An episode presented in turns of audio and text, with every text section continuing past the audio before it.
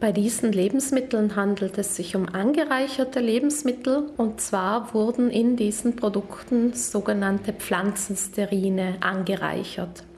Pflanzensterine sind Verbindungen, die mit dem Cholesterin chemisch verwandt sind, also sie haben eine gewisse Ähnlichkeit. Und wenn man solche Pflanzensterine aufnimmt, dann konkurrieren sie auch tatsächlich im Darm mit dem Cholesterin.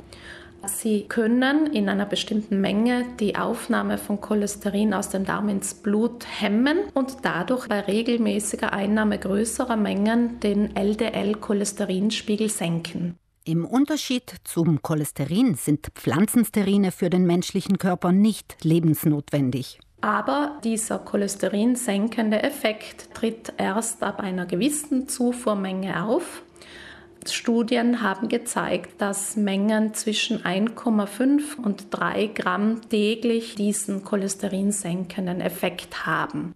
Solche hohen Mengen sind allerdings über die normale Ernährung nicht zu erreichen, obwohl Pflanzensterine in bestimmten Lebensmitteln von Natur aus vorkommen. Unter anderem in Pflanzenölen, in Samen und auch in Getreide und Hülsenfrüchten. Die angereicherten Produkte dürfen mit der Aufschrift werben, dass sie den Cholesterinspiegel senken.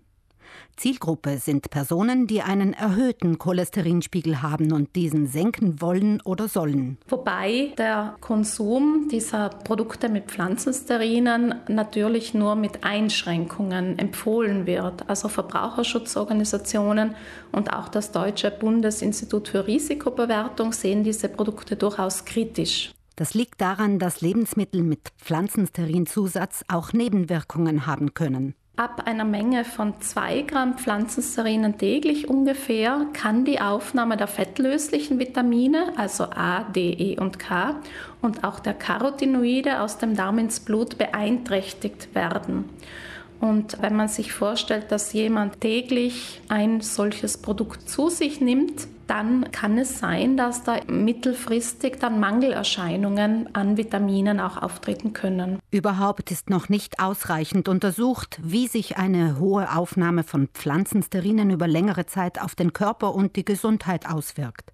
Rechtlich fallen in der EU Produkte mit Pflanzensterinzusatz in die Kategorie neuartige Lebensmittel, englisch Novel Food. Diese Lebensmittel können nicht einfach so auf den Markt gebracht werden, sondern die Hersteller müssen vorher eine Zulassung bei den zuständigen EU-Behörden beantragen.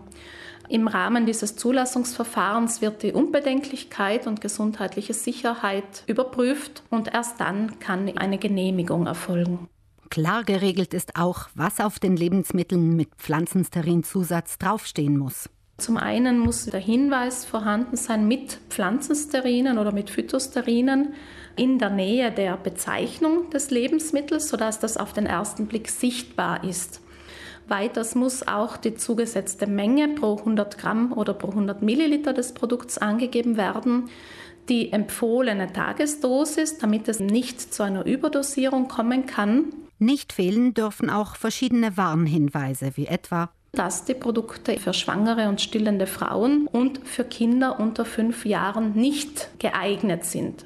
Es steht auch darauf, dass gesunde Personen mit einem normalen Cholesterinspiegel diese Produkte eben nicht verwenden sollten.